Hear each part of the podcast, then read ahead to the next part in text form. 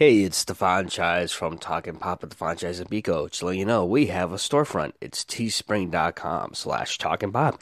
We got shirts, we got tank tops for men, women, kids. We also got hoodies and sweatshirts. Um, we actually have coffee mugs and we have an iPhone case and a Samsung case with the Popsternaut logo on there. Also, we have stickers so you can put on your locker, on your laptop, whatever you want to put those stickers on there. So right now, if you go to teespring.com slash talkingpop, and when you go to check out, use the promo code TalkPop and save $5 on your order. Support the podcast. As always, geek on and take care.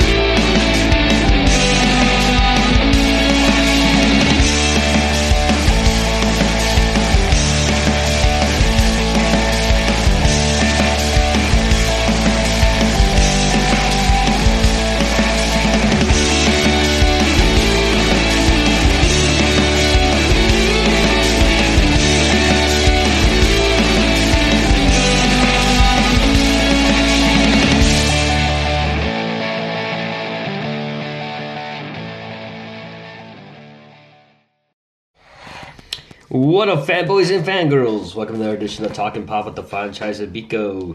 It is your podcast on all things pop culture. I'm your host, the Franchise, and joining me is my co-host, my brother from the same mother, Bico. What's up, guys? Hey guys, um, last night we decided to do something we never actually done before. We saw the Oscars. I never fucking watch. Nobody wa- who watches the who watches the Oscars besides cinephiles, celebrities who actually care about arbitrary prizes of things that they have no control over, viewed by old crows that also participate in the Academy in Hollywood. But other than that, who gives a fuck?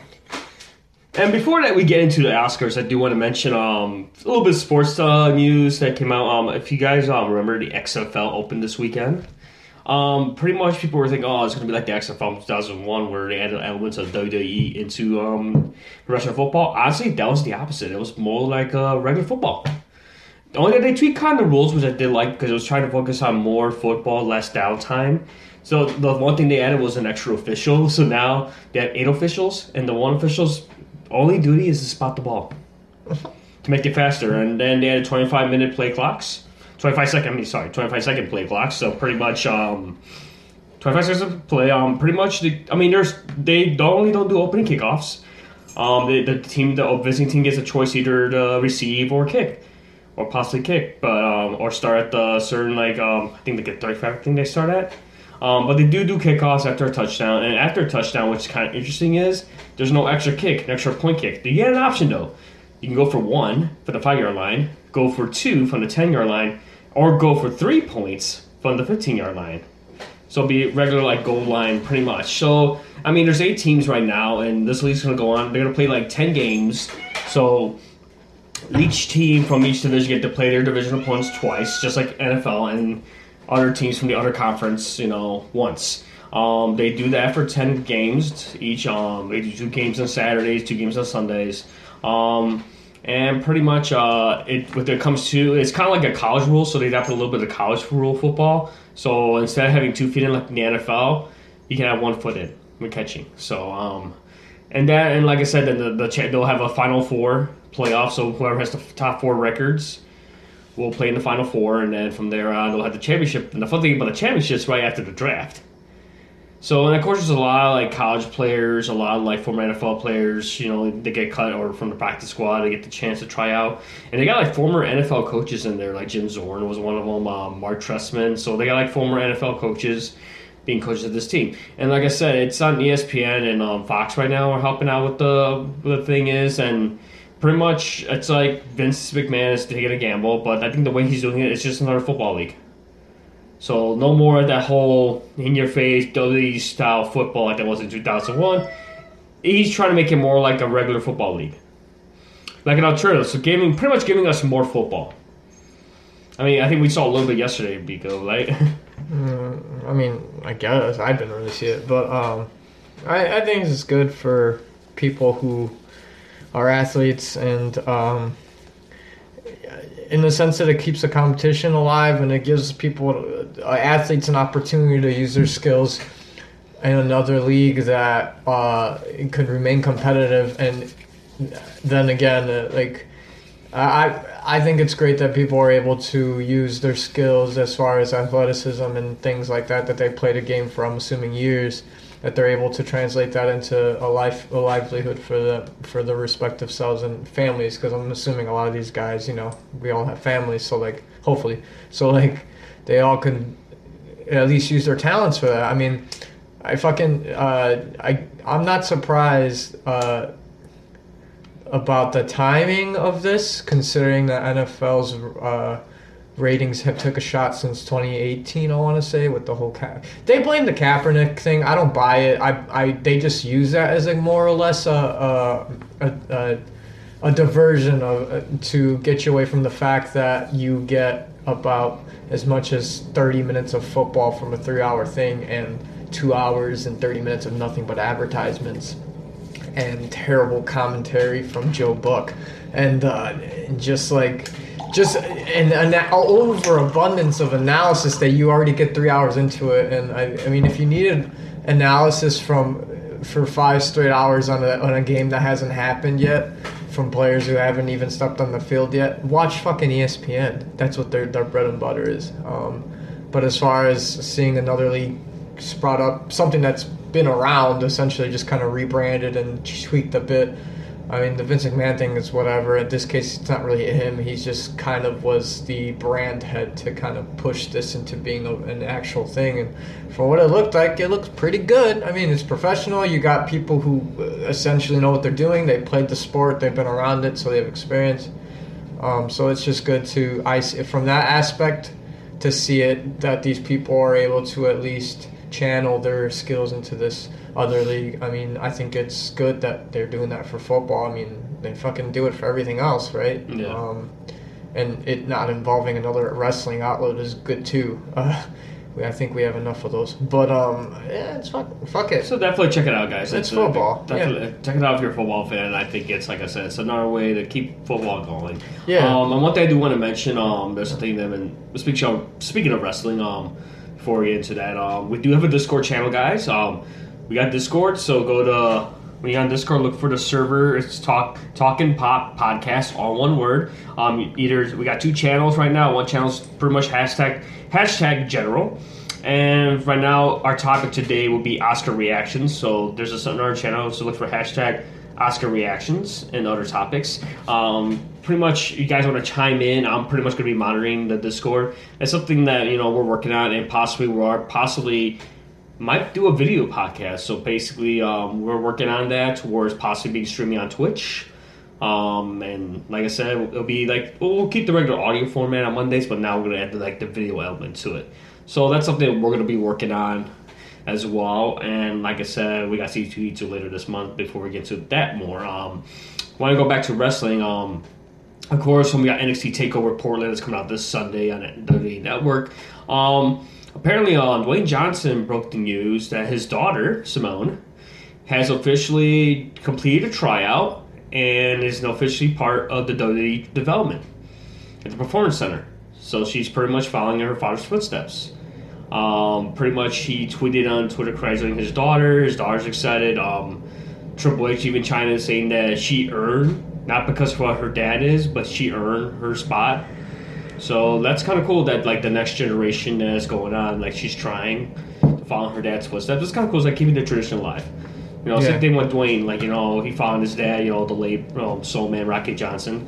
Um, so that's kind of cool, keeping keeping on that family legacy. And you got Charlotte Flair, who second ge- generation star. You got Randy Orton, same thing. It's like you got who knows? Like even Rey Mysterio's son Dominic's been training too, so who knows? Maybe we'll see him. You know, second generation. So like the new generation keeps going on, and um, so I can't. that's kind of exciting. You know, she tried out and she made it. So she's part of that new class of um, signings they did as well. They did like a couple of like independent signings as well, and pretty much um, of course Dodie backstage will be on tomorrow on the WWE Network on Fox Sports One. Of course, CM Punk will be on there because of course he's an analyst, so he'll come on certain appearances. It's kind of funny though. Ever since he um, it's funny because he's making jokes too. Because I guess um, on SmackDown they didn't mention his name. They mentioned who was going to guest star at Charlotte Flair. He put on Twitter like, oh, I guess they're not going to say my name, guys. What's going on? I think because of the fact that he did that one tweet to the to the Miz. Because I guess the last time Miz was on backstage, Punk was on there, and it got to the point where, you know, Punk took throw some shade about you know them um, pretty much kissing up to the Saudi Arabian government just for the money. Yeah. well, So pretty much. So I, that, I think that's like Dodie was kind of ripped by it, but Fox, didn't take any ramifications against Punk because remember Punk works for Fox guys, he doesn't work for WWE. So kind of like the fact that Fox just let him, you know. Fox is not afraid to promote him, so that's kind of cool. Like they stand by him and stuff, so that's kind of cool. Um, so let's get to the nitty gritty, guys. Um, let's get to the Oscars 2020. Like I said, this is something that you know I have never seen the Oscars that long. I never followed it too much. I always read online or since I looked at different like websites like comic.com, comic resources, just to see if any comic book movies actually won. Because I know there were some that were nominated for different top version, different effects. So I actually pulled up um, the beginning of the Oscars. Um, what you think of that opening number by Janelle Monae? She pretty much opened up. Oh, she's saying the uh, the Mr. Rogers weird Mr. Rogers theme. Not weird. I don't. I didn't mean to say Yeah. that necessarily. Uh, no, no, it was cool. It's fine. Um, I I don't have a particular gripe with the opening act. Um, I more or less just like the over. Uh, I like Mr. Rogers. I don't have a problem with him. It's more or less like the fact that we got two back-to-back produced titles, and I think one didn't get as much marketing as the one that Tom Hanks film did. I think the first one was like a documentary and then uh, Yeah, and this one's just kind of like, like a biopic a, almost. a biopic inspired by his friend slash neighbor that it, that like interviewed him essentially like knew you know got to know him throughout. I mean, it was his neighbor, like it was his good friend. So like they get through the perspective of him, which is cool. I mean, you know, it's nice to get that and. I understand a documentary is not going to sell as much as like a, a biopic featuring a, a pretty prolific actor such as Tom Hanks. It couldn't have been anybody at this point. But uh, I don't have a gripe against both of them. It's just more or less like why did one get more marketing or the other? I did, like I never. And I mind you guys, I'm on YouTube a lot, which I fucking I'm scratching my head to this day why I pay for Netflix. I pay for Netflix for stand up, folks. If you're gonna if you're a big stand up fan, get Netflix. Anywho, uh, I I don't pay for YouTube Red. I don't see a pro. I don't see that or YouTube TV. I use it for free, and I fucking am on there all the time. And you know, you get your ads. It's a dime a dozen, and I frankly see the same ad every three or so videos. But this one, I I hardly ever seen anything for the the documentary of um, Fred Rogers, but the Tom Hanks one, I fucking saw that everywhere. I saw that. I saw that uh, on YouTube. I saw it when I'm browsing Reddit. I, I even fucking saw it on Spotify Premium. Yeah, that's right, folks. You're not supposed to get ads on Spotify Premium, but I fucking got it. I was like, what in the hell? Okay, cool. So, like, I, I just found that weird. But um, it's cool. Janelle Monae's um, opening act was great. Um, she's a hell of an artist and a singer. So it was cool seeing her opening up the. I was going to say the Grammys. The Oscars. Uh, um, nothing and too, they they're right there. That was cool. Yeah, and they didn't do like a host this year, so it was kind of. Oh, yeah. Um, they had like um Steve Martin and Chris Rock kind of opened up a little bit, so that was kind of cool. A little banter between them. Um, they did some, a little bit of jokes and stuff, and um, and pretty much uh, and uh, so it was kind of cool seeing them like the banter between the two of them, and of course you know, then even poke fun that they also did the Oscars in the past, so that was kind of interesting as well. So they kind of did that as well. So like I said, they decided to go with the host format again. Um, so pretty much they had different presenters. Um, one thing I do want to mention, um, I was looking at uh, was it this clip someone posted on Reddit about I guess Brad Pitt was on the red carpet and um, they were asking him a question. All of a sudden, when they mentioned TV, he said, um, "Oh yeah, TV, you better check out Letterkenny." So he's a big fan of Letterkenny. Oh, they asked him what he watched it on TV. he said Letterkenny was the first thing that came to his mind. He's like, that, guys. So yeah, They're just like us. It's fucking hilarious. They're no, just but like Leonard us. Kenny's Kenny's a great show, guys. It's it's It's one of those good. like It's sleeper funny. hits that you know. It's on Hulu. Hulu got the North American rights. Um, it's a Canadian show that's from Crave. But it's really funny because this is something that started as a YouTube channel called Letterkenny Problems and pretty much brought on to like more of a show. And it's kind of cool. It's only like each season's like seven or six episodes, but the jokes are so spot on and the actors are great, like the delivery and the fluidity of the co- the comedy, and then pretty much all the actors like pretty much bounce off each other. So it's like it's like they all click, like Wayne and his sister Katie. I'm like they're all and Squirrely Dan. They got they got Daryl who they call Dairy because he works on a dairy farm. So it's kind of like. You know, they, Oh, have- yeah, they deal with the different people in their town because it's like an Irish Canadian town. Um, it's a fictional town basically, but it's like a small town, so it's like everyday problems. Like you got the Hicks, you got the Skids, you got the churchgoers. So it's like these people live in this small town, and like I said, the jokes are funny, and I kind of like um, they had, like one season they had Jay Baruchel guest star on there for a little bit, um, and honestly, like these actors actually made appearances in other Well, shows he's Canadian. and then, plus they made it on other shows as well. And of course, um, these, I'm starting to see like a lot of people wearing the Letterkenny Irish jerseys, like everybody taking pictures. And of course, the beer pumpers got to the point they even got a brewing company making it, so it's kind of interesting as well. Um, like I said, definitely check it out. It's on Hulu, but I just wanted to mention that before we get into that because I was like somebody posted on Reddit like, "Oh, dude, uh, Brad Pitt looks like Kenny," so it's like um. So, so sorry. Um, pretty much, you know, it is enjoyable. So definitely check out that show. Um, so let's get on to it. Um, like I said, Steve Martin opened it up. So See, Martin Chris Rock opened it up, um, which I think they didn't have an official host. They kind of just. Uh, I think because what happened with Kevin Hart and stuff, and you know the tweets and stuff, I think it's kind of it's really hard to get hosts. It's like even Chris Rock and Steve Martin poke fun at the fact that they they're lucky they're up there because it's they don't look at their Twitters because it's basically like everyone's screening Twitter now. It's like No, I think it's just people are fucking scared as shit, and of course the people, the they don't want the media does, knows that they're fucked. Uh, considering that it's a very polarizing thing online, and people say their stupid shit. Uh, and this cancel culture is getting ridiculously out of hand. But um, yeah, it, I liked how they, uh, they would segue each. It was weird because what I noticed, at least starting off, and it's happened before each presenter was introduced, is that they would have these random people, maybe not necessarily random, but people I'm assuming that's in and around the industry or something. They introduce themselves very awkwardly, trying to be very realistic and saying, "Hey, look, you're at the Grand or the Oscars," and then you're like they were trying to be meta, like it was a Twitter meme or something, but in Mhm. real life, like the guy saying, "Like, look, it's my first time here," uh, like. Oh well. Anyways, you know, look at me standing next to this. This. I'm just like, are you guys just trying to be meta? you're thinking that's funny? Like, I, I it, they were trying to break the fourth wall while I was staring at the camera. Like, you're not really breaking the fourth wall. You're kind of just doing that. But nonetheless, they were presenting. The, they were introduced to people, the celebrities coming up to to present the the nominees for insert award here, and uh, we got like duos getting up there, and each duo did a good job of, of And a then, um, and dialogue. the musical together. performance was great. Yeah. Um, they had um, Right. Idina Menzel performing that one song from Frozen 2, but it was kind of cool.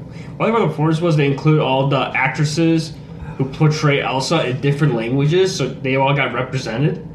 So that was kind of cool. Um, Eminem apparently made an appearance Yeah, he made a little. They, they did these weird. because they, I guess um, they tried to ask him like 17 years ago to make an appearance, but he declined to perform at the Oscars. But that was like it was surprising. And the funny thing I found out when um, He declined to pick up the award, not to perform 17 years because he won for original. Uh, uh, song. for Eight Mile. Yeah, for lose yourself, but he wasn't. He didn't want to go and pick it up. It wasn't So that like it's he like- refused to be there. and I he think he just- probably just wasn't there. Yeah, and then that was kind of cool performing that same song. And then I found out that um, Elton John was his AA sponsor.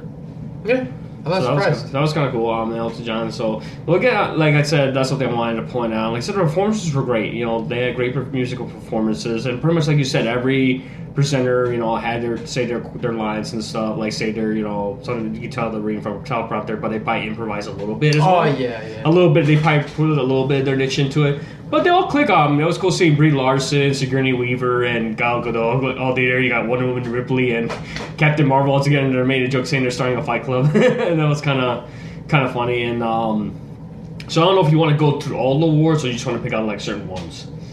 Well, I mean, uh, well, hold on. Uh, I wanted to provide some context. Uh, just yeah, like, go ahead. So we had, so the group pairings they had uh, going up. I, I was listening. Um, I listened to NPR's Up Daily this morning, and they're talking about that. And uh, Mm-hmm. they talked about uh, Parasite, and uh, they talked about how Maya Rudolph and uh, Kristen Wiig should have hosted the whole thing because their little.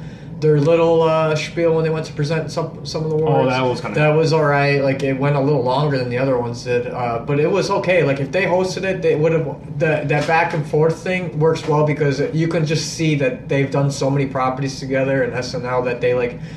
It's like your coworker to coworker relationship. Like you guys know each other the best, and because you're around each other all the time. So it was nice to see that before. Like if if it was them two and Steve Martin, Chris Rock hosting the whole thing, I would have been fine. Like now they're just not doing that, but it's cool. It, it's more or less like the like a teen choice award at that point. But Mhm. um, uh, so we we can yeah, let's go down the list. We'll we'll you want to see you want to go through everything or? Uh, not necessarily. Uh, I mean, we could wait, do like a let's little. let's do. 'em. I can't say important shit because every job in a movie. Yeah, It's it's like so many like- things in here that I don't want to like. well, describe. let's let's say the movies that were at least uh, thematic. We'll say all the movies that were thematically chosen throughout the year that were essentially the ones that they were choosing from, because everything else is just specifics as far as actresses and Well, actors. I mean, there was are the different ones. I think um, '90s, like the for pretty much for if you want to go like nomination. yeah, just go about now uh, like- because it's it's essentially just a film, and then you Most of the films were like I think Marriage Story was kind of shown a lot there. Jojo Rabbit, Little Women, Irishman, um, 1917, um, Parasite, Joker, um, Once Upon a Time Hollywood. I mean, a lot of these Ford most of these films were pretty much like mentioned a lot, and um, like because I think most of those films were like nominated. Um, anime feature. I mean, that's I think I do. I want to give you my spiel on that one. Uh, uh, hold on. Go. We can start with the animated films. So, like, um, Um, as far as this year goes, I'll let you go on your spiel right now. But I want to say, uh, for as and mind you, we never really watched the Oscars. I'm not a big film guy. I like watching movies, but I have I have a terrible attention span. Due to ADD, so like you really got to grasp me. I have to be in the movie theater to uh, fucking watch a, to be more inclined to watch a movie. I'll watch a stand up before I watch a movie, which is it's just my preference. But the animated film things, it seems that there was only like a four to five films being chosen, and I can swear throughout this year during the window of the of them choosing which ones, there was a lot of animated movies this year, and only a couple got picked. Um, and and in the animation category, being that they don't really spread too much on it, it's very surprising that they didn't add a bunch of them and decided to go with some early like picks and disregarding a lot of other ones that came out that not only were original titles but probably more substantially creative and better than these I want to say Pixar sequels getting released for nostalgic purposes or new animation things uh, that were thrown in there could have been internationally or even short stories that were animated shorts that could have been thrown in there too. I they've done that before with the Pixar opening one. So I'm just kind of like they the Academy do the same thing the Grammys. But let me let me go with your spiel and I'll compare that after. Go ahead go ahead and I mean, me the one thing. I mean, based on the nominees, that shit was stupid. the, the regional nominees. Let me read you the nominees first. And I want to give you something Yeah, that. I felt that was kind of bullshit. Sorry, guys. We're gonna be swearing. You know, we're so if you're if you got young one listening to you, I'm sorry. We'll try to keep the more common ones, but if you want to use earmuffs, go right ahead. Um, for the nominees, we had Toy Story 4, um, Klaus, Klaus, Missing Link, How to Train Your Dragon, like the last one, and I Lost My Body. One thing I did want to mention that got snub, which was really good, was Weathering With You. Got snub. Your name got nominated a couple years ago, but Weathering With You, which was pretty much the, the, by the same director, Makoto Shinkai, who did Your Name. Of course, Biko and I watched that film when Funimation had it available for the summer. It was a great film. Weathering With You was another sequel. I don't say it was a sequel, but another original work. I just felt that to me, it's like anime um, see, I'm like the anime guy for this podcast, so because a lot of people, I mean, anime is a big thing, and like I, it's kind of hard the fact that you know Hollywood, they try to adapt anime properties, but when it comes to academies, they don't want to release an anime film be nominated or even considered. I mean, the last anime film that won an Oscar was Spirited Away in 1999. But what with you, I have not seen the film, but they had screenings here in the U.S. It's funny how anime films, when they have it at a certain limited release, generate the most money as opposed to a movie that's been on for weeks. Mm-hmm. Because it shows you how much there is. Excuse me, there is fandom. Because I'm an anime guy, I love anime. You know, think about it. Anime was inspired by American, you know, animation. You know, and they always credit, you know, like the creator Astro Boy always credit Walt Disney as his inspiration. But it's like it's funny how they get flagged, but at the same time, like, you know, I'm not, you know, throwing shade on Toy Story or Klaus or these other films. Um, it was cool seeing Nick Missing Lincoln in there because you know it's by Aardman Studios who create Wallace and Gromit. How to Train Dragon, or DreamWorks needs to have their little thing in there, but I mean there were sequels. I mean I'm not the big on sequels. I just wish they added more nominees. I just wish the wedding movie was even considered, but to me it got snubbed. It's like guys, anime is a big industry in the U.S. People don't realize how how easy we get it when it comes to anime access. You know, getting it the same day as Japan versus Japan, they have to wait till prime time to watch these episodes. Who knows? They get lucky to get the same streaming service as us. But um, it just you know, you know, congratulations to Toy Story. It ended up being they won best anime feature. Yeah. But to me, it was like, all right, because it was on ABC, Disney had to win. That's my thing. It, it was a little bit of favoritism, but they always have to. I just saw Toy Story 4. I can see why. It was sad. It was a sad story. So, I mean, I can see why it won, but at the same time, I wish, you know, a Japanese animated film was considered as a nomination. That, that was my two cents, just to spread out the diversity. Because you had, you know, Miss Ling was British, you know, Aardman Studios, and I think I, Lo- I Lost My Body was like a French film, I guess. And Klaus, I don't know where that was. I'm assuming that was on Netflix or something. uh, yeah. So, but and then DreamWorks, like another American film. I mean, there was pretty much two American films, and you know, I just wish they would have, you know, spread DreamWorks out is that the the How to Train Your Dragon three.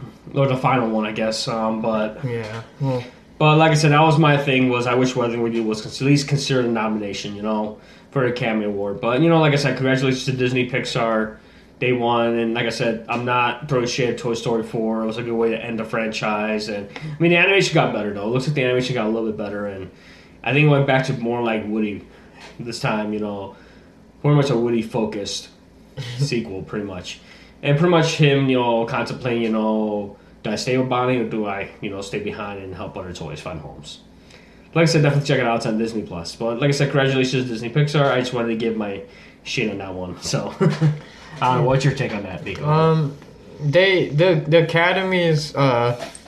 At least from watching last night, it seems like they they just they're not any different from the Grammys, uh, in the sense that they both hold boards of people who are who perpetuate this industry. Uh, um, and I know from uh, the Academy, they, they get actors, producers, writers, uh, directors. They all get the vote, uh, probably in their mailbox or whatever. Um, they all get to see these things and vote. Who knows if they even watch the movies? I remember going on a, a few subreddits from people who had like Ask Me Anything's Mhm. forum uh, threads and uh, people who who are who used to be in the academy, people who work for the academy. They don't half of them don't even see all the movies. They don't. Half of them don't. Like a lot of the time, it's just through popular. Uh, they go through the popular trending lists. Like they do the same thing with the the music and the and uh, at least for the Grammy selections. Mhm. Like uh, referring to the Grammys, at least a, a big controversy this year was uh, Tyler Tyler the Creator won for best rap album, Igor, and it being a big, uh, it- it's all right album. It's it's good. It's it's it's different for him. It's very experimental. And it's good. I I like the way where he's going. However, it's not really a rap album. Like he's got maybe two or three raps on it. Everything else is very much him singing very melodically. Uh, the production is diff- so different, and it's cool. It's cool. So it's like even he had to go and say when he accepted the award that like, can we please stop calling it the best urban, best urban category? It's just a politically uh, correct way for you guys to say the n word. Essentially, Mhm. like you always put rap under urban, where they can't accept the fact that hip hop is pop music.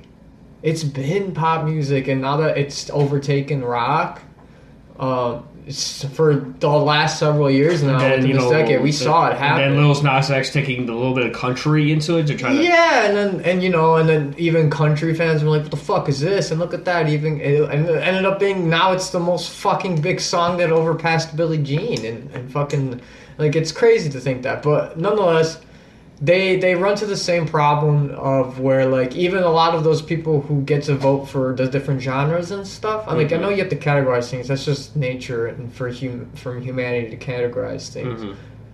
But if their one job is to go through the things that they feel th- that should be recognized for an award this year from your own industry that you participate in, the machine there, and you get other parts of the machine to vote.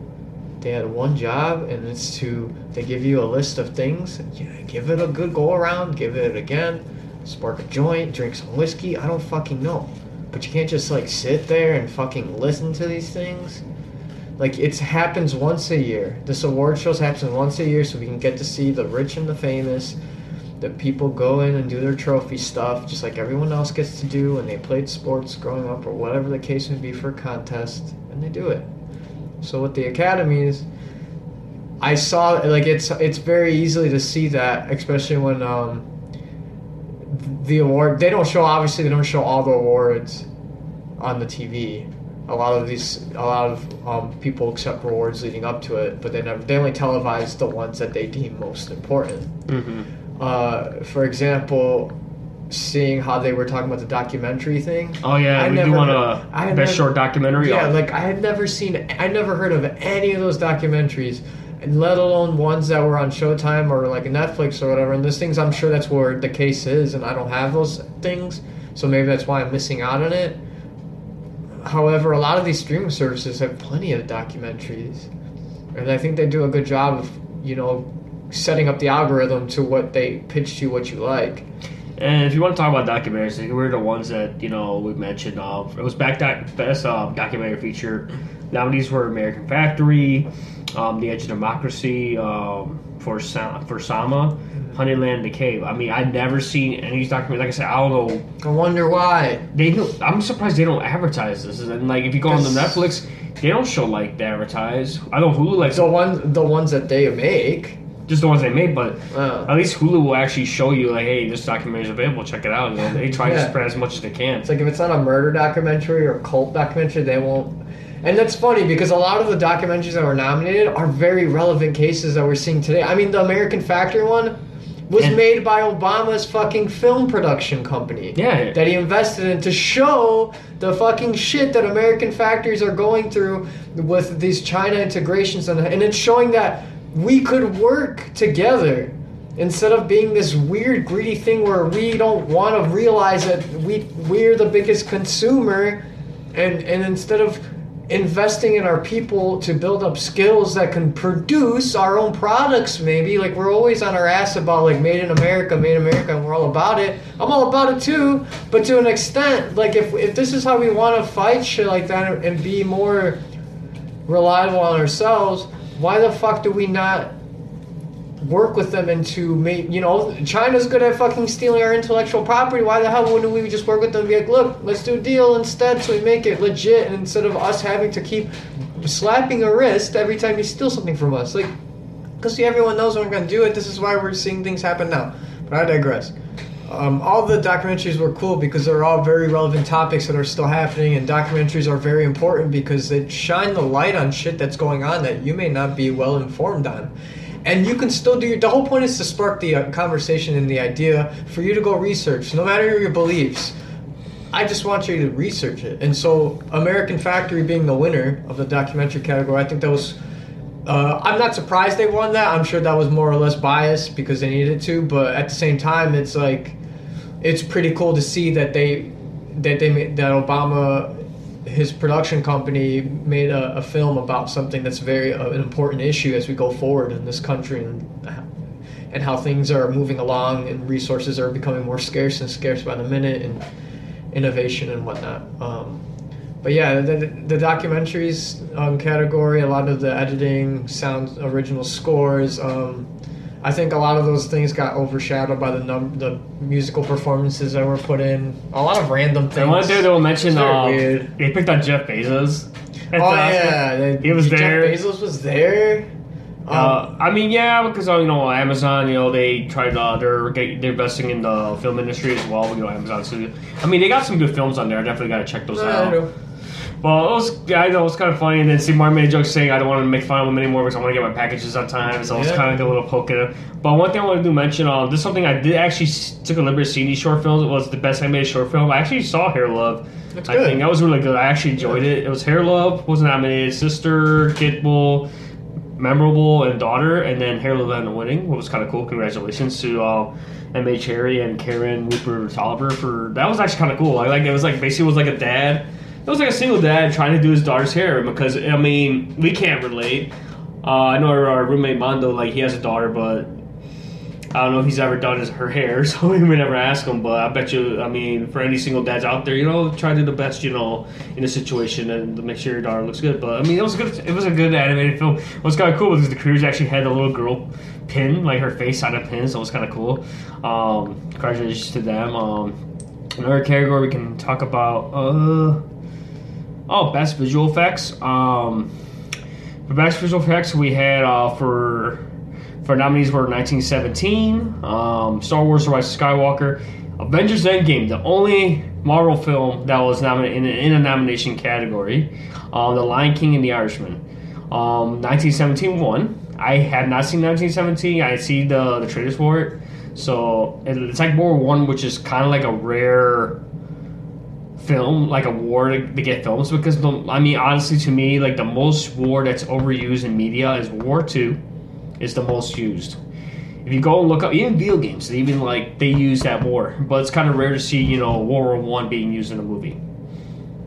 So that that one congratulations to oh man I'm gonna fudge these names Guilherme Rocheron, Dominic um, Tuohy, and Greg Butler for that film. Um, Let's see we get best uh, best original song. Um, they had um, Into the Unknown from Frozen. Um, I Can't Let You Throw Yourself from by Randy Newman for Toy Story 4. I'm Staying With You Diane Warren. Um, Stand Up from Harriet. I'm Gonna Love Me Again by Elton John and Bernie Taupin for Rocket Man. Um, the best original song was Elton John. He won an Oscar. He and Barry won for Bernie won for uh, Rocket. Uh, I'm gonna love me again. love me again. And he actually performed a song at the Oscars as well. Elton John was there. It was Yeah, it was cool. pretty cool to see him perform, accept his award. I don't think he's ever won an, an, a Grammy for his uh, original thing and original score, and I think that's awesome. Um, that after all these years, he still is singing, and I'm sure it had to be surreal to be like, "Holy crap, they made a movie about me, and I just won an, an original score for a song we wrote years ago." I think it's aw- fucking awesome. But uh, it was cool. I mean, even fucking Eminem. It, that's the weird thing with the music performances. They were like five to ten minutes, some more than others. Um, and then uh, a lot of them, they would introduce them so quickly that, or like they'll just start going on that you sometimes are met with like, who the fuck is that? Or like, Mm-hmm. I think that's why the whole meme about like Scorsese not knowing that Eminem was fucking about to perform. It's like I don't think anybody did. They just I think it was like, unexpected. yeah, I don't know why people are on the internet are just like, yeah, it's because it's old man boomer. It's like, no, I don't like the, every musical performance, even though opening on Janelle Monae, like everything just started off, like everything was just like boom, bow, boom, bow, um, and they're always insisting that oh, we're pressed for time, we're pressed for time. That shit was like four hours, pressed for time, my ass. They give these guys like 45 seconds to do a post. yeah, I was like, like, not even no. a minute, guys. Come on, give them a minute. They want to give time to they think to working. digest it. Yeah, and like you're telling me, and you you know you didn't notice towards the end like those last three words. We're pressed for time. We're pressed for time. Well, fuck, you guys are the one controlling it. Like, what are we? Why? Like, we we're not saying you're pressed. It's your show. Who's pressing you for time? The network. What are they showing on a fucking Sunday that's more important than something that's not really important to And begin plus, with? you know, the networks getting money from the sponsorships. Yeah, like, what? what? Which was what? Eminem's Cadillac and uh, this and the, another one. They showed the same commercials every No, it was time. like Cadillac. I think it was like mostly like. Yeah, Cadillac, Eminem, and something else. forget what the other Eminem's thing and there was was. another ad. Um, those were like the same ones over and over again that they would play, and then maybe movie trailers. Other than that, it's like, wh- who are they trying to please here?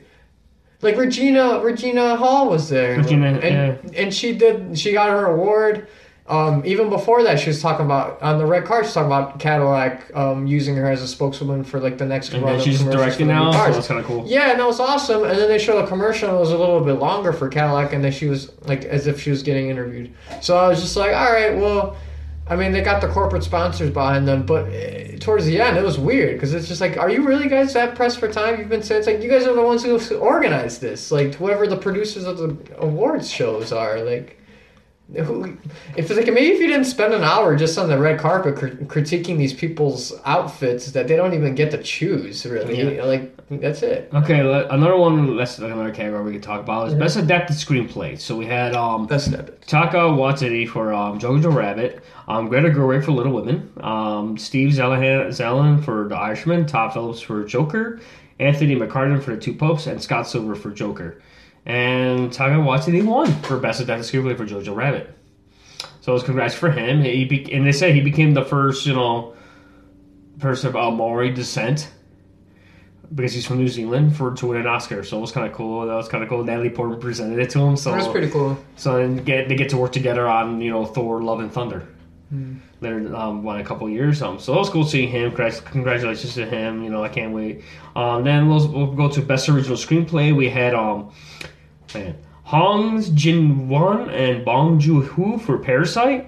Um, you got Marriage Story by Noah Baumbach, Quentin Tarantino for Once Upon a Time in Hollywood, Rian Johnson for Knives Out. That was kind of cool. We got nominated. Um, Krysty Wilson um, Cairns for uh, 1917 and Sam Mendes for 1917. And Paris, uh, Won and Bong Joon Ho won for Parasite. That was the first award that he won, uh, that the director won for uh, for the night. We'll say. That was that first award, like like said, for a Korean film, which I know. But the funny thing is, a lot of people are mentioning that film on Twitter and stuff. It's like I don't know if it, it was ever in theaters. I don't know if it was. It was. It was, but I just. It was just selected as fuck, and oh yeah, I think it was only selected theaters, and but a lot of people online were talking about. it. I was like, check out Parasite. Yeah, that's good. So then, um, speaking of that, um, let's move on to uh, best foreign language film. Of course, we have Parasite, um, Les Miserables, um, Corpus Christi, Honeyland, and Pain and Glory. Parasite won for best foreign language film, so uh, guys are seeing a trend here. Um, best original music score. We had Hildur. Oh man, I'm gonna fudge up this last name. It's Gunal Natu Tear, sorry. uh, for Joker, um, Star Wars Red Scar, John Williams, Thomas Newman for 1917, Alexandre Desplat for Little Women, and Randy Newman for Marriage Story. Randy Newman did music for that film. Hmm. And Hildur Grun, a female composer, won for Joker. So she won. So that was kind of cool. Mm. Um, best director, um, we had Bong Joon-ho for Parasite, Quentin Tarantino for Once Upon a Time in Hollywood, Todd Phillips for Joker, Martin Scorsese for The Irishman, and Sam Mendes for 1917. Before we announce the winner, what do you think of the nominees for this category For which one? for best director? Uh, I I'm not I I I- I know it was gonna be a close race between uh, um, Parasite's director and, and Once Upon a Time in Hollywood. I would have. I'm not saying I'm mad about the choice. I think I haven't seen Parasite, but I'm already uh, I lo- I like Korean films a lot, so I already know it was it was gonna be good. Um, but we did see uh, which McCall we did see Once Upon a Time in Hollywood, and, And I thought it was awesome too, and Joker. Uh, I, I didn't think Joker was going to win Best Director. I don't think it should have either. Uh, I think it, it's a solid movie. It's a solid movie. I'm not saying it should win Best Director though, but it's a solid movie, you know. Um, but like we're talking about Tarantino and and um, oh fuck, how do you say his name again? I, fucking can't say. it Oh, right. the director? yeah, Bong. Okay, here we go. It's Bong Joon-ho. Bong Joon Ho. He, for fuck's sake, like that movie, it just looks crazy good. Like I, I, that was like one of the only ones I actually saw a trailer for that I was like, fuck, this looks great. Um, and I'm not. I honestly thought it was gonna be the him or Tarantino taking it. Uh, and and I'm not mad about it. Like that's and I- what's weird is that I was Like even the even the, even when um, Bong Joon, the director, was I said the word, he was he was shocked because you know he was at the same category as these directors. yeah, I wasn't expecting to win. And then he that's why he quoted like Martin Scorsese, like he's, he did a quote from him, and you know, he credits that. He's like he said he wished he could take a Texas chainsaw and pretty much uh, cut the. Oh well, that was for different though. That's a different award. But like, But like it's funny. I kind of like the fact that the winners were like crediting like the other people nominated. That was kind of cool that they pay homage to all of them, saying you know it's great to be nominated with you guys. And um, so we'll get into uh, best supporting actress. So we had um, Laura Dern for Marriage Story, Kathy Bates for Richard Jewell, Margot Robbie for Bombshell, Scarlett Johansson for Jojo Rabbit, and Florence Pugh for um, Little Women. And Laura Dern won for Marriage Story. I've not seen Marriage Story, so I'm, it's on Netflix, I believe. So yeah, it's a Netflix original. so it looks like it's kind of good. So congratulations to Laura Dern. I mean, I think the only time I ever saw her was in Star Wars. Oh Laura Dern. Yeah, she was in the what was it the Last Jedi? Yeah, she's the one with the pink hair. Yeah. So I never hair. seen her work besides that, but congratulations to her. So so. Um, then there was uh, the Best Actress Award. Um, we had Renee Zellweger for Judy, um, Charlize Theron for uh, Bombshell, Cynthia Erivo Erivo for Harriet, Scarlett Johansson for Marriage Story, and Sarah Rosie Ronan for Little Women. Um, Renee Zellweger won for Judy. Um, it was for like it was like a biopic on Judy Garland, Hmm. which I did not see trailers for. It's funny Yeah. how we see these like the one thing I do want to mention, like you said, we see um these nominations for films like I we don't see them get pushed into theaters. I don't know why. I'm very surprised. Like not even TV time. Like I don't know how they get in there without any any marketing or anything. But like I said, I'm not discrediting the nominees. I'm not discrediting Renee Zellweger. I mean, she's a good, good actress, so I mean, I'm not going to discredit her. But let's go back to her. You know, Yeah, it was nice to see that she's still.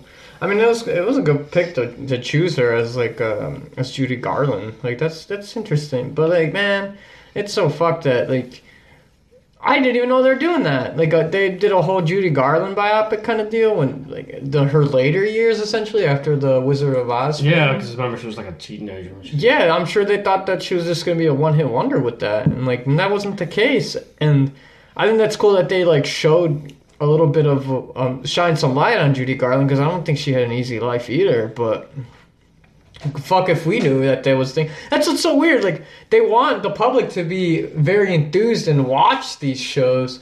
But then, like half the stuff they don't really advertise, and like that's not up to them. Um it's up to marketing people that they they obviously like work with and the networks and stuff that they pay money and flow through that. But like, wow, it we're and it's we're talking about Renee Zellweger. Like she's been in Hollywood, so it's very strange to see that they don't even like. Like she won Best Actress for that film, and that film was hardly. I don't know. I don't even remember seeing that in movies, but yeah, good for good for her for winning.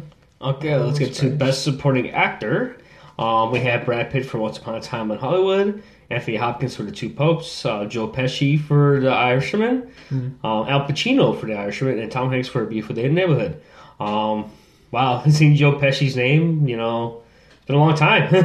Yeah, it's awesome that to see that he uh, was nominated again. and Brad Pitt up winning for Once Upon a Time. It's a good film. Definitely check that out, guys.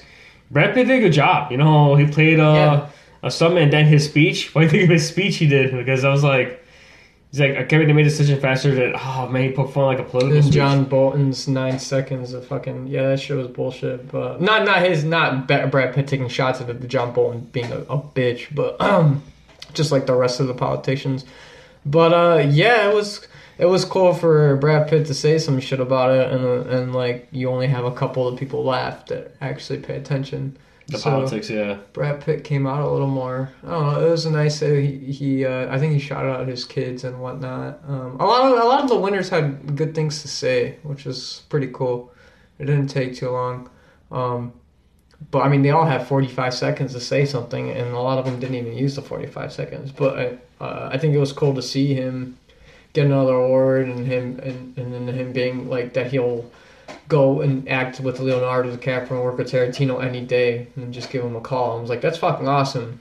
Because that's essentially what they did for Once Upon And a Time in even and Hollywood. what I like about Day, like Brad Pitt even told him like, hey, he's willing to do anything for Quentin again. Like, just give him a call. Yeah, I, I mean like, they, but that's what I'm saying. Like they he they literally did the same thing to make this movie. Like mm. he he's like I I want you guys to be in it And then they're like, I'll send the script. And he's like, no, fuck that. He's like, you guys got to come here. So him and Leo flew out and or wherever they, he lives and went to his fucking balcony. No phones, no nothing. They sat in his balcony and smoked cigars or some shit and read this thing. And it's straight up 70s. And it's like, fuck. Like, that's like fact they mentioned the stunt coordinators and everybody. Like he mentioned the people that worked on the film. Like shout out to like the stunt people because he, he played a stuntman, so it was kind of like a stuntman slash bodyguard. So it was kind of like from that perspective as well. Yeah. Uh, but another thing too, uh, like, like I said, it was kind of cool that he credited. that. And let's get on to best actor. We had Joaquin Phoenix for Joker, Jonathan Pryce for Two Popes, Adam Driver for Mirror Story, Antonio Banderas for Pain and Glory, and Leonardo DiCaprio Once My Time in Hollywood. You know, great nominees. Mm.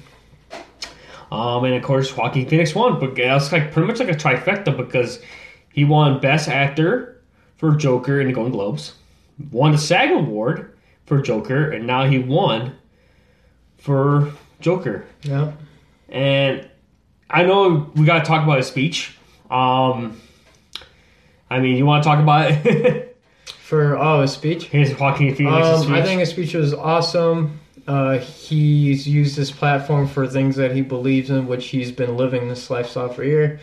Uh, but he essentially shined light on humans being very greedy, egotistical creatures that, for being so creatively brilliant as far as evolutionizing the way humans have adapted to this environment we call Earth, it's so fucked up that we have to still take advantage of other sentient beings that are getting fucked every day and not realizing that it's just ruining everything still and it's just a big driving factor and they won't and that for the same things that we use love and compassion for we don't we turn our blind eye to the things that are are we are using up most and that's resources that are here that that we constantly deplete and we don't want to and it's like so we we don't want to use the same love and compassion to make sound changes that are the best for for the species essentially Mhm.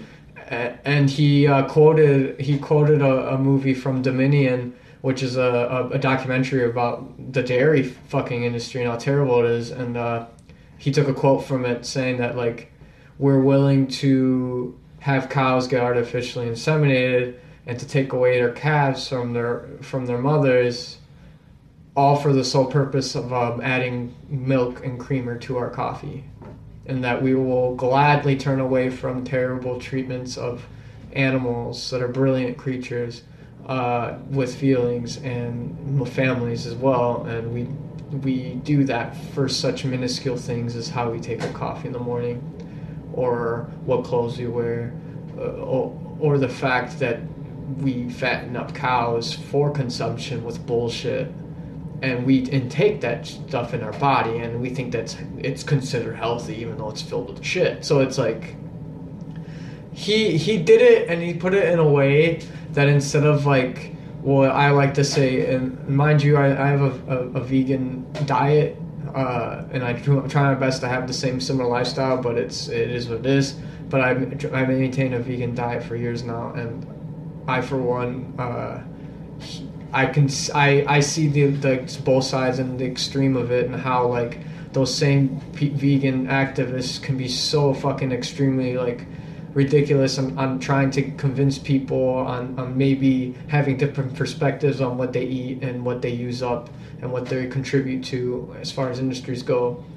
And uh, there's a way to do it. And I think Joaquin Phoenix was able to use the platform uh, that he's been doing. I mean, you could see it from his speech how like nervous he looked, how he was talking, and and like I thought he was. I think he was afraid they were yeah, gonna he was cut him off. Man, they're, yeah, they're, he was probably afraid they're gonna cut him off, or there's somebody was gonna aim a red dot on his head, like. Because ever since like he did that Golden Globe speech, I think he Yeah, like there, and, and like he he looked and that, and he just looked like he was coming from the heart. Cause dude, this guy's been vegan since he's like two or I like three. he quoted his brother. Four. Yeah, and that was brother, awesome River. for River, right? Yeah, he what did he what was the That was from a song that River. Uh, see if you can look it up, but I forgot what the name of it. He said it was one with his brother's uh, River song, right? Yeah, like his, Yeah, it was from like a poem or a song he wrote. Uh, Yeah, because honestly, like I saw his Golden Globe speech, which was awesome. Like, at, like, like Biko was saying, like pretty much he speaks his mind. It's like you know, he's not afraid to say what he believes in. But I think too, like he said, like the way he was like nervous and stuff. I think he was afraid he was gonna get caught off or someone was gonna rush the stage or something. Because this is what I hate. You know, we got the whole free speech, but it's- it's like you can't really. I can't really say you can't say anything. But I guess because being, you know, it's the Oscars, it's a public event. Oh yeah, yeah. Never's watching. Oh, see, you found the quote. No, but yeah. Uh, so like, he and it, they say it's three minute long speech, nearly three minutes. Um, he won Best Actor, and it's received many. Joker's received many accolades, and it's like he spoke about giving a voice to the voiceless. Yeah. And he goes in a quote, and I think at times we feel, or we've made to feel, or we're made to feel that we champion different causes. But for me, I see commonality. I think whether we're talking about gender inequality or racism or queer rights or indigenous rights or animal rights, we're literally talking about the same thing. We're talking about the fight against injustice. So that's what his speech was. He he was providing different factors of facts that are happening in our lives, whether you believe it, whether you want to see it or not, that are happening every day in this place. And he's saying they all fall under the same umbrella. That's injustice for the voiceless. So he's like, he also talked about humans' belief in being the center of the universe, which I'm saying is like he says that. And then it says, we go into the natural world, we plunder for its resources. We also feel entitled to artificially, inseminate a cow. And when she gives birth, we steal her baby, even though her cries of anguish are unmistakable. And then we take her milk that's intended for her calf and we put it in our coffee and our cereal. So I was paraphrasing earlier. Uh, and so he's even said it too. He's like, I've been selfish, I've been cruel at times and hard to work with, and I'm grateful. But so many of you in this room have given me a second chance, and I think that's when we're at our best. When we support each other, not when we cancel each other out mm. and for past mistakes, but when we help each other grow, when we educate each other, when we guide each other towards redemption. This is the best of humanity. Like he just fucking like this is gonna go down in history next to Brando's thing. So like speech back in the seventies, and he had uh, the Native American woman talk about what how the travesty of give put on the Native Americans. But nonetheless, he goes. Oh, and I found the quote. So the quote he he gets from his brother seven when he was seventeen. Joaquin was seventeen. He's like I uh, when I was when he was when River was 17, he wrote uh, this lyric. He said, Run to the rescue with love and peace will follow. So I'm like, fuck, dude, that's pretty dope. Um, so this is pretty cool to see that from him. Um, give a three minute speech that was led with compassion and love instead of being the angry parent yelling at the child. It was just like try to reason with the with everyone in the audience and people watching. Um, and it also states uh, from this article from uh, now this news he's also been nominated from the past for his work in gladiator walk the line and the master and this is his first win That's his first Oscar win. um so like I, yeah, it's like with Leo kudos- too. It's like with DiCaprio with kudos, too. Because man. remember, he was nominated for, he won for The Revenant. yeah, which I still don't think he should have won for the Revenant. He Uh, it was a good some- film. He I enjoyed won. it. He fucking should have won for so many other movies, and they gave him the Revenant because he got raped by a bear, Uh, which never fucking happened in the real story. But nonetheless, I digress. Um, side note: After the awards, Vanity Fair hold, held the after party. We'll talk about that when we get and to him and Rooney Mara were walking around with signs that just said "Go vegan," and it's just like a Rooney I Mara, they were walking date- Him and him and her were holding cards just saying "Go vegan" and doing like a a cards thing about just providing statistics. And I know, like the So Golden that's Globes. cool. I know the Golden Globes were big. You know, uh, I didn't know Golden Globes. Yeah, they they made it a thing to go to have an all vegan catered thing, but fuck, and the menu looked great. And then let's get on to the nitty gritty. Um, um, best picture. Uh, we had the sort of nominees were Parasite, um, 1917, Ford vs Ferrari, Joker, Once Upon a Time in Hollywood, The Irishman, Little Women, Jojo Rabbit, and Marriage Story. Those And- are like all movies I'm gonna probably end up watching. Yeah, So- definitely. That's funny because our mom called us earlier. She called me. She's like, she was trying to find Parasite on Netflix. I'm like, Already? already. I'm like, I told her, I'm like, I'm sorry. like, I mean, I helped her. And nah, Our Mexican- I think it's only our- available on rental though. I think Our. Mexican mother, who has become a cinephile because she goes every Tuesdays to the theater and then I'm basically, I'm yeah, basically her fandango. I'm basically Yeah. like, she calls me up every She is she is more up to date with these movies than we are. I know, we have not- Tuesday. Like I said, the last film we saw together was Rise of Skywalker. Yeah. Like how far back, and it's like it's December. And it wasn't great, guys. So it's like we haven't been back since. But that's what I'm saying. Like uh, she, this is a woman who watches telenovelas for a fucking living, dude. So it's I've just just like, been watching the movies. I told her if you want, that's awesome. But I told her like since Parasite I'll watch The Irishman because I know she loves Al Pacino, she loves Robert De Niro. I know she'll enjoy that film because she grew up watching them. So it's Yeah. like told her to watch that. Um, I mean, I have not seen 1917. Four for Our First Ferrari was kind of an interesting story. Um, That's a true like story. I said, we've seen Joker once upon a Hollywood. I didn't know they made the Little Women. That was kind of interesting um, because I kept seeing the trailers on. CRC Ronan one or uh, was nominated. It was good to see. I haven't seen her since that. Uh, what's that movie? Hannah. Yeah. So it's like what the? It's all grown up. But The yeah. Irishman, um, Jojo Rabbit, and Marriage Story. So and then Parasite won. they won for Parasite Best took it Picture. again, guys. Fuck They yeah. took it like the, the funny thing was he tied that that director tied for uh, Walt Disney's record for four Academy Awards. Um, and I read too something on Reddit too about the story. I guess when he actually worked on uh, Snowpiercer, he worked on there on Snowpiercer, and what's his name Harvey Weinstein at the time didn't want because he wanted to include his fishing like um for Snowpiercer. Um, Bong Joon Ho wanted to include his fishing scene, and of course um. Harvey Weinstein wanted to have his opinion and said, "Oh, we need more action." Funny thing is, Bong Joon Ho decided, you know what? He said, "I want to have this fishing scene because my dad was a fisherman." And Harvey was just like, "Oh, for family, that's fine. Go ahead." Funny thing is, he lied. just because they, it just shows how much of a producer wants to get. It shows like, well, they're trying to push you to change your original vision. So I just read that online. Like he basically told Harvey saying, you know, uh, basically a lie so he can keep the scene that he wanted intentionally. But it's like it's funny. Know, it's, something I saw on Reddit. But you know, congratulations to the cast and crew of of um of Parasite. And the other thing that was kind of sucked too. The lights went out on them, and people were, and then everyone in the audience were pissed because like, hey, put the lights on. Why are you Oh, cutting them yeah, off? There was yeah. no, they had the whole cast on there, and they were trying to cut them off. They were trying to get their speeches, and then the lights go on, and everyone like in the audience was like, hey, what's going on? Yeah, put what the lights the hell? What the hell? Put the oh, lights wait a Oh, so now you're pressed for time again? Like, God, that's what I'm saying. Like, they were so big. They they were so pressed for time, and then suddenly they're up there doing their condolences for the win. It's like, you gotta be kidding me. Let them do their thing. Let them have their speech, man. And they won. It's fucking a big deal. That guy just swept four cat. He he won four fucking Oscars in a night. Last person was Walt Disney, and he's dead. Like that's wild. It- eh, and they go ahead and try to. Oh, now it's. Oh, we gotta cut it, guys. Oh, now you gotta cut it. The biggest award of the night that everybody really waits for, and you fucking cut it off. Get out of here, dude. So like it was.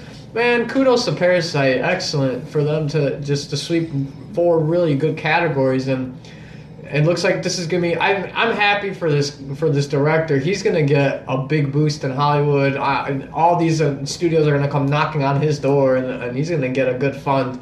Um, the the woman that was talking at towards the end of their speech, she's a Korean investor, dude. Like she's been a big deal for uh, Korean, uh, I want to say, product enterprises being marketed around the world. Like she's a big deal with K-pop. She's a big deal with Mhm. the Korean film industry. So like she's connected. So it's awesome to see him get this platform and to win it, and to the Academy to recognize Parasite being such an important film. Um, that's got a, a very strong message. I'm thinking we should. I think it's It's on Amazon Video. I think we should just rent just to check it out. yeah, I mean we don't have to rent it today, but like Yeah. it's man, I, I'm sure it's gonna be. A, it's an excellent movie. And then of course, um, they did the whole memoriam segment, and you know they had Oh, some yeah. names like Kobe Bryant was there because remember he won about. Academy Award for short film for Dear Basketball. Um, Kirk Douglas passed away it's like the week. first person they said. And Spoke. Douglas passed. They had Billie Eilish um, doing the song yesterday for the Beatles. Um, and they had Kirk Douglas who um, you know passed away last week. The last of the golden age of Hollywood. At 103 years old. Wow. Huh. am Spartacus tribute. Um, and um, I guess all people say there were some notable names that were not in the list. Um, there was Luke Perry. You know, he died last year in March due to a massive stroke.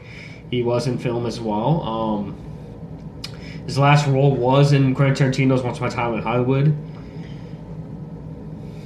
So, um, of course, Cameron Boyce, who was, you know, he was in some films as grown ups. He was other films. He was, of course, in Jessie and Descendants. Um, he died last. He was 20 years old. He died last unexpectedly in July 2019 with epilepsy.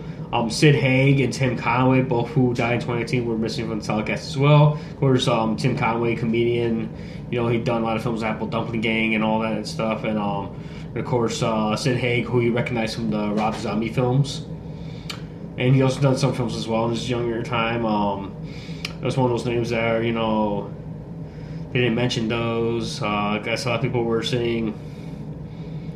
Uh, I guess people on Twitter saying, you know, here's one saying, um, this is from a tweet saying, wait a minute, let me see if I'm understanding this. The Oscar Center Memoriam song Luke Perry was excluded despite that he's in one of the nominated films.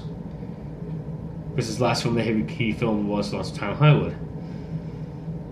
And another one said the fact that um, the Academy failed to include Luke Perry and Cameron Boyce in the tribute is something I didn't, still haven't been able to wrap my head around. Somebody tweeted. So that's kind of interesting.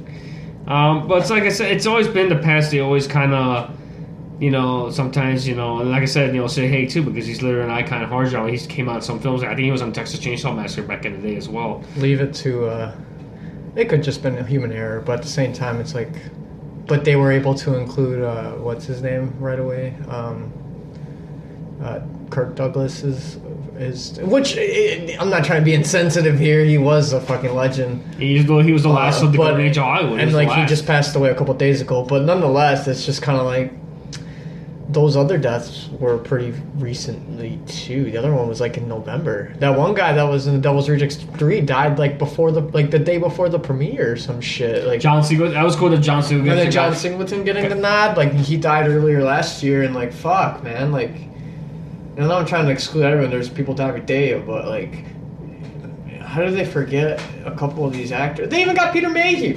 like, Chewie. what? what? But I mean, eh, I, I- we're. I mean, it's a, it's a, a televised obituary here, people. But like, nonetheless, like they could have at least. They, they could have recognized these people. Oh, they had Doris Day too. Uh, she's Yeah. another one that awesome. age as well. So, like I said, Oscars. Like I said, this was like the first time we've seen the Oscars in. I don't remember last time we saw the Oscars, but it's like like I said, it was interesting. They say the least. Um, all right. Um, so let's get on to we're just starting a segment with Biko called um, "It Came from Reddit." Oh fuck! Dun, dun, So- dun, dun, dun, dun. Going on Reddit. All right, dude. Um, what we got for us, Biko? So, as I'm going on Reddit here, let me pop this shit up. Uh, one of the things I saw was the what I mentioned earlier was the, the cue card with uh, with Joaquin Phoenix and uh, his wife uh, uh, Rooney Mara, or yeah, Rooney Mara.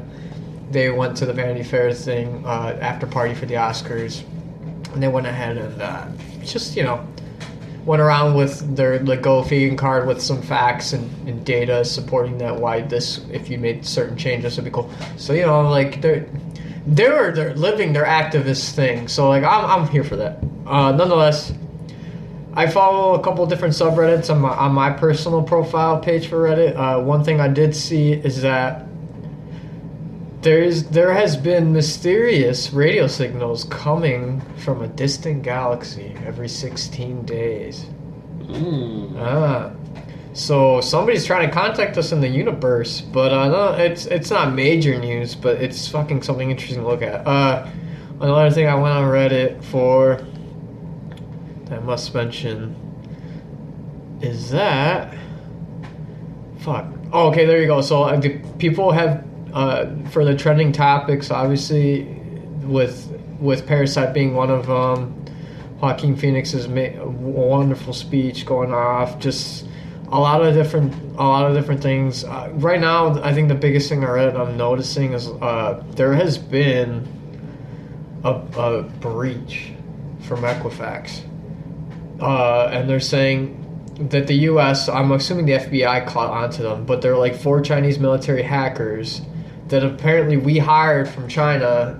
There were Chinese military guys that we brought in for some projects or whatever. Mhm. They hacked into the Equifax his data hive and they went and they went and, and basically recorded and stole all the personal information of tens of millions of Americans. So, if you guys aren't aware of Equifax, Equifax is a credit bureau that is essentially funded by the government. So, and they're one of the three branches of the credit bureaus that oversee our credit score that deems us whether we're worthy enough of being given money or worthy of work or slaves. But nonetheless, it's it's Equifax, TransUnion, and uh, I can't remember the last one. But what, nonetheless, Equifax. This isn't the first time that they've been breached. They've been breached uh, back in 2018. They still seem that like it doesn't seem like they can easily keep getting breached. So if you your information is most likely on Equifax because they all store it. I would suggest checking to see if your data might have been hacked. But when it says tens of millions of Americans, Yeah, I think no, that's my check. I uh, my thing was Yeah. I'm lucky. I'm one of those lucky because I think they sent me a link to, to check, and I think somebody sent me a link to check it, and it showed that I was good. That they didn't get my information, but like I said, not many people are lucky. So No, I- definitely recommend you guys definitely check that out. the out. odds of that of you getting your shit stolen is very highly. It's it's high. I, I mean, like I if you haven't been a, a a victim of identity theft, chances are it will happen. I don't know. I don't have the correct statistic on like the odds of it, but from experience, my shit's been hacked. Um, I've had cards taken out of my name since I was maybe 17, 18 when I didn't even have, I didn't even, never even gotten a credit card from, for example, I, I never got a credit card from Citibank. And I think a few years ago, I went to report, uh, to check to see my credit score and went to, and I heard about this, this breach. So I went to check and see. And Equifax gives you a list of all the stuff that's been taken out in your name, or anytime you do a run a credit check background, or anytime a, a an employer does it too, because you do have the right to a real credit report for that. So I saw that City uh, was taken out back in like 2012. I've never even done shit with Citibank, let alone, and I still get stuff from them. But nonetheless, definitely people check your shit. Make sure that everything is pretty much encrypted or secured, because nothing's safe out here.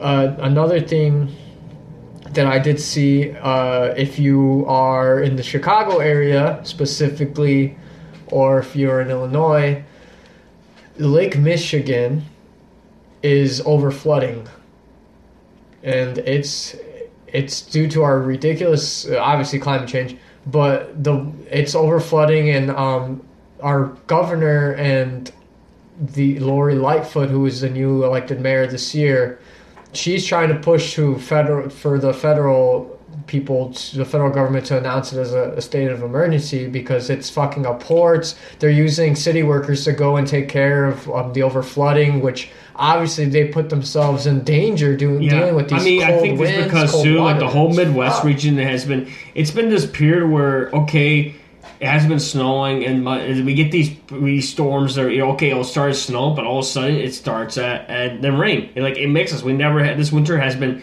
a really inconsistent. The problem is. We don't get that many sunny days. Even though it's not sunny, it's still cloudy, so it doesn't really help for the you know get the evaporation. So today was lucky that was like the first sunshine I saw like this month so far. Um, and then of course we're gonna get hit with another late storm um, later on Wednesday, going into Thursday, and then of course we're gonna get our sub-zero temperatures, our first below zero temperatures, um, Thursday going into Friday. But it's gonna warm up again next week. Hopefully, next week um, it's supposed to be in the 40s, so hopefully that little temperature increase, and hopefully we get some sunshine, will kind of help evaporate most of the excess water. It's just it's been like a weird winter, Yeah. but yeah, I. Uh, that's kind of cool that you mentioned that as well. Uh, okay, I don't. So yeah, they. I was I was reading the Chicago Tribune, and uh, it's it's crazy to see that um, this is something that's not really getting. I, I'm glad the Tribune is fucking pr- um, putting this on the on their paper for the day because that's pretty crazy. Um, but I, my my condolences for the people who are dealing with that shit. Uh, all power to the the city workers that are doing their best to fight this over flooding, and they got to find solutions because this is fucking crazy. Like It just goes to show you that we're all the people who are fighting this shit in the Sahara, all the people who are dealing with this on the on islands and Puerto Rico and the Caribbean. Fucking England got hit with the hurricane. Like this is no fucking joke, people. Australia like, still going through their shit. they just they got flooded they got- now. but, but remember, like- they were fighting wildfires most of the year. now they get flooded. It's like, oh my god, like this shit's crazy. But um, it, people just pay attention. It's pretty fucked. Um, and then coronavirus is still fucking going. Oh yeah, definitely, guys. That's something that you know we don't take that lightly, and that's all been seen about coronavirus. Yeah, Yeah. there's memes out there. People like to poke fun, saying, Yeah. "Oh, Yeah. oh," but it's like, I mean, then of course, um, I think we saw in the news there were uh, a, a, a doctor who helped, like you know, who found traces of it and He was the one that first called. first called and he eventually died because he him too himself couldn't succumb to the effects of the coronavirus. This is like a reps, it's a respiratory illness. Um, like I said, there are some treatments, but sometimes it's like you know, it's kind of hard. Um, that's why it's been like a lot of like like traveling's restricted. You can't travel there. They're urging people that people that are coming from China, like Americans are still there, fly back, but they're to be subject to quarantine. So it's like, and then I was seeing the things on Reddit, like people getting like quarantined in their homes. They can't leave their homes, so it's like. No, they can't for like And the then, next um, days. So yeah, like I said, that's something that's going on. Uh, I do want to mention, want to go to the movie front. Uh, apparently, um, Birds of Prey changed their title. Um, I guess, or I guess it didn't do as well Of course not. over the weekend. It says here. Here's an article from comicbook.com. Um, Brandon Davis, Brandon Davis is the one who wrote the article. Um, He's saying, I quote, um, Birds of Prey, the Fantabulous emancipation of one Harley Quinn is changing its name to Harley Quinn Birds of Prey on all theater chain sites after a struggle to fly at the box office in its opening weekend. The R-rated DC Comics movie, which had a lesser budget than most other major comic films from DC or Marvel, opened to only 33.2 million at the domestic box office. Other R-rated comic films from recent years, such as Deadpool and Joker, opened to more than 130 million and 90 million, respectively. Birds was not expected to reach such heights, but was projected to earn at least closer to 50 million in its debut. Um, pretty much the same conversations were swirling around about why Birds was not able to use ticket sales in the first week of February, which much speculation points towards the R-rated hindering a younger audience from buying tickets. The film was met with impressive reviews, getting a certified fresh from Oh, yeah. you know sites such as like you know Reddit and all that. Um, from Rotten Tomatoes, they got certified fresh. It was seen that the film was intended to be an R-rated ROM, but may have tested better with younger audiences. Therefore, now released a Red Band trailer embraces sometimes violent, often foul mob adventure in its marketing. Um, says, and even Comic Duck said they gave it a positive review, but it's like, it's weird how, you know, it's like, think about it, it's like when uh, Logan went R-rated, you know, it was like, oh, Logan went R-rated, you know, they were, you know, how people gonna see it, you know, they thought, and that film did good, and then of course, you know, Deadpool.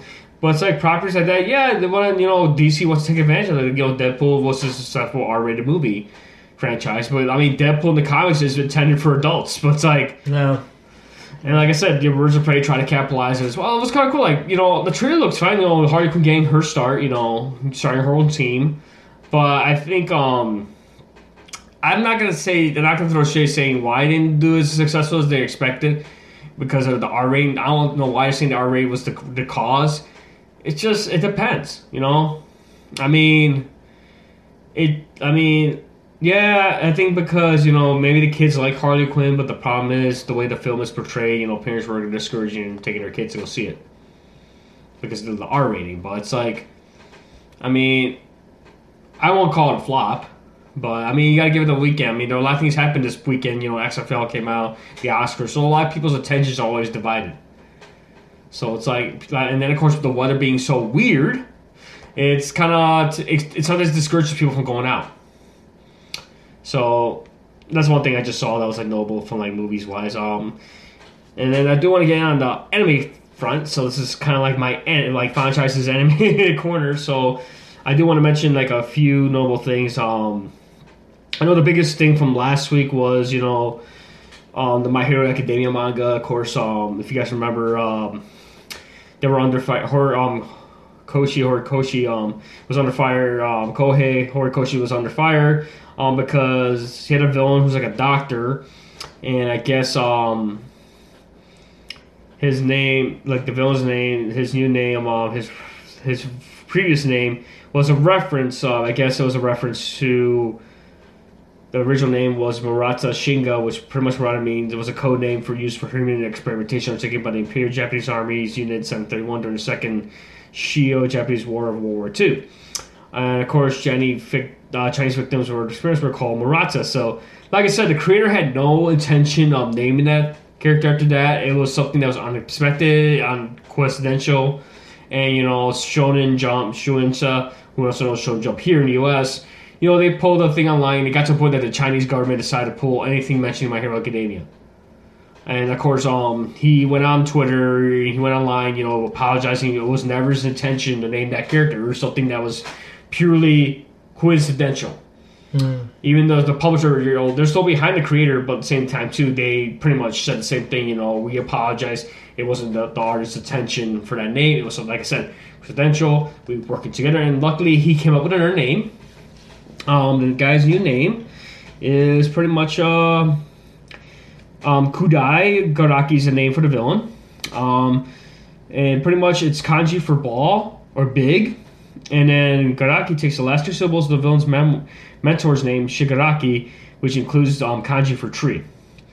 So I think the name looks kind of cool. So, I mean, it's kind of hard. I mean, I can understand from his standpoint, it's kind of hard to make names, but sometimes it happens, you know. Sometimes you make a name, all of a sudden it gets referenced back. So, like I said, big step up from Shueisha, from uh, Shonen Jump, and the creator for come up with some kind of new name for the character. Like he was willing to change it right away. And like I say, he apologized. Like I said, it's hard when it comes to naming characters because you never know, and that's why they always have those disclaimers saying, you know, the names like any name, any names related to real persons, um, the animals is like it's pretty coincidental.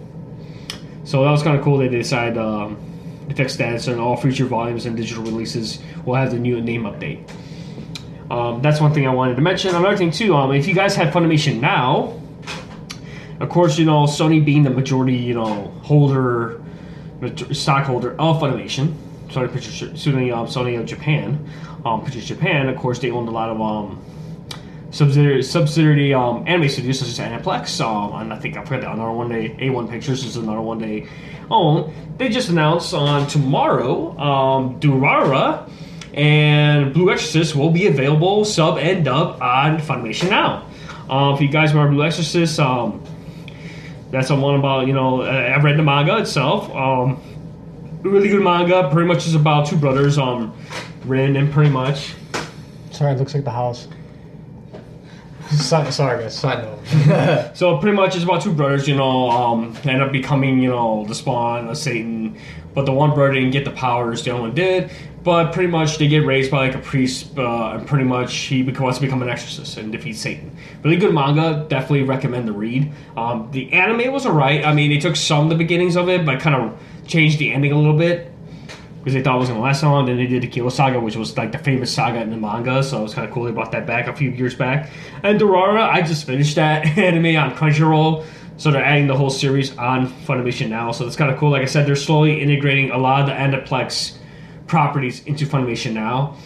They're trying to make it more accessible. Um, one thing I am going to mention, uh, I was watching this one anime today called Science Fell in Love, so I try to prove it. So the whole premise is it's like I said, I was playing the Biko what a little bit what it is. It's basically like well, pretty much what it is is that these um, people, these grad students, they work at a research lab in a university, and you can tell the two main characters are pretty much in love with each other. Like there's a tension between them, but they're pretty much trying to. It's like a comedy, but it's like a, a romantic comedy. Let me read the plot here from Anime News Network. Um, Yukimura and Himuro are both graduate students working in the same lab. One morning, out of nowhere, Himuro announces to Yukimura that she believes that she is in love with him. Totally shocking her fellow scientists, Yukimura demands to know how Himuro has arrived at such a conclusion, saying that as a science types, they simply cannot come to proper conclusions without evidence. Thus, the two begin an attempt to quantify and qualify the romantic feelings determining that if love is in fact real, it must be provable with science. So basically, they're pretty much they're, they're, taking the whole concept of love and trying to analyze it at a scientific level. I think I'm like four episodes in, and it's kind of interesting. I think right now they're doing the whole concept of date. So it's kind of funny. And they have other characters like Kanade, who's um, she's like the underclassman, the undergraduate, and then you got I forget the guy's name. He's like he plays um, soccer, so they have colleagues. Someone plays soccer right now. I forgot his name. Oh, Kosuke is his name. Um, he's like he's a soccer guy, um, he, but he's in love with 2D girls. So pretty much, uh, he's more like with 2D girls. Um, and of course, they got uh, and one of the uh, Anna Irabata is like uh, the head of the group, and then of course they got the professor Ikeda, who's the head of the research group as well. Um, and then Irabata, who's same thing. She's a gamer, but she's kind of like the senpai, so she's kind of like the the, the fourth year ahead of them. But it's kind of funny. Definitely check it out. Um, currently, it's, is showing on Crunchyroll itself, but it's kind of like a comedy. But it's kind of cool how they're taking the whole concept of love and trying to put it at a scientific level. So it's kind of interesting, guys. That's kind of caught one of the picks that kind of wanted to stand it out. So that's my little anime corner, guys. So definitely, you know, if you're in anime, check out Crunchyroll, VRV, Funimation Now, HIDIVE, you know, Hulu or Netflix, wherever you guys get your anime fix. Um, anything else, Biko, before we sign off for tonight? Um, try not to. Sorry. Uh, stay safe out there, guys. Sanitize. Uh, be careful out there because this shit's spreading fast, man. And coronavirus is no joke if it's legit. So just don't, you know, just be mindful of your surroundings as far as that shit coming around. I mean, that shit's hitting everywhere, and they're just not reporting it right away. They are, but China is only reporting the most that they can, and they don't even want to. I'm sure they're not reporting everything. So here we are. Um, this 2020 is starting off to be something ridiculous. So it looks like more of the same trend from 2019. And also too, Yeah. especially on Thursday, guys, here in the north and the Midwest. So definitely bundle up, guys. Keep warm. Um, currently, my work, I'm working nights right now, so yeah, definitely gonna be bundled up like a ninja, basically keep myself insulated. But yeah, because temperatures are supposed to drop Thursday night into Friday, but it's supposed to warm up by- on Saturday. So, but that time being, if you guys are gonna be out that time at the evening, definitely um, bundle up. Be near a warm place if you need to. Don't stay outside too long.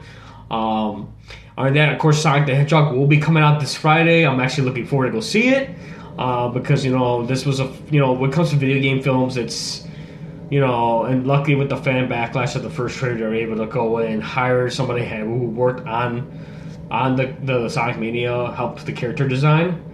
So I kind of like they did like a little in the middle, and I like the design they did for the, the film. And the side that his personality is more like Sonic's pretty much out there. So it's like his personality is, you know, he's curious. You know, he's in a different world. You know, yeah, you're gonna be curious about new things, new places to run. So I can't wait to see Jim Carrey the theater again in a movie again. So I'm looking forward to it. So I know it comes out this Thursday evening, but chances are I'm probably gonna try to see it in the weekend. Probably when I'm not working. So uh, that's pretty much what I got for you guys. Um, I did want to mention that we are to be at C2E2. Um, we're actually going to check it out on Saturday, the 20th of February, when we walk around the floor.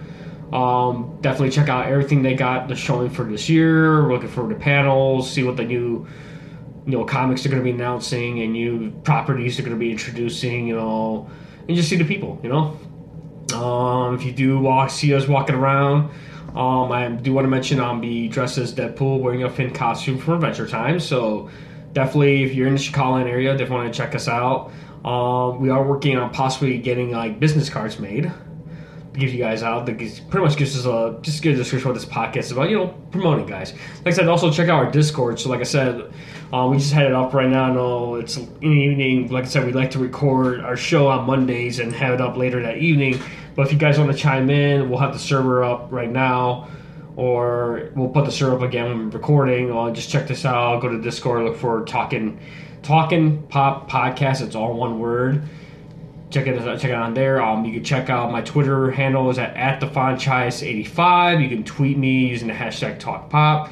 Um, we do have a storefront. It's teespring.com slash stores slash talking pop. We got t-shirts, we got hoodies, we got you know um, tank tops, we got coffee mugs. Uh, with the Popstar logo, I am trying to try to work on making a design for a franchise shirt and a Biko shirt. Um, I'm still working on the concept of that. Um, you can check out our Facebook page. Go to facebook.com slash talking with the franchise Biko. We'll put links to the podcast episodes. Or if you want to like do a shout out or anything, let us know. Um, you can check out our backlog of episodes on Anchor, who's our sponsor. Also, you can check out us out on Spotify, Google Podcasts, Apple Podcasts, and whatever other podcast outlets do you have. So that's pretty much it. Wraps it up for this week, guys. Um, of course, um, next week will be episode 50. So we'll see what kind of special thing we'll do next week. Um, we're still working an idea of uh, topics right now, so we'll see how it goes for this weekend. Uh, as always, I'm the franchise. I'm Biko. Geek on, stay safe, stay warm, and take care.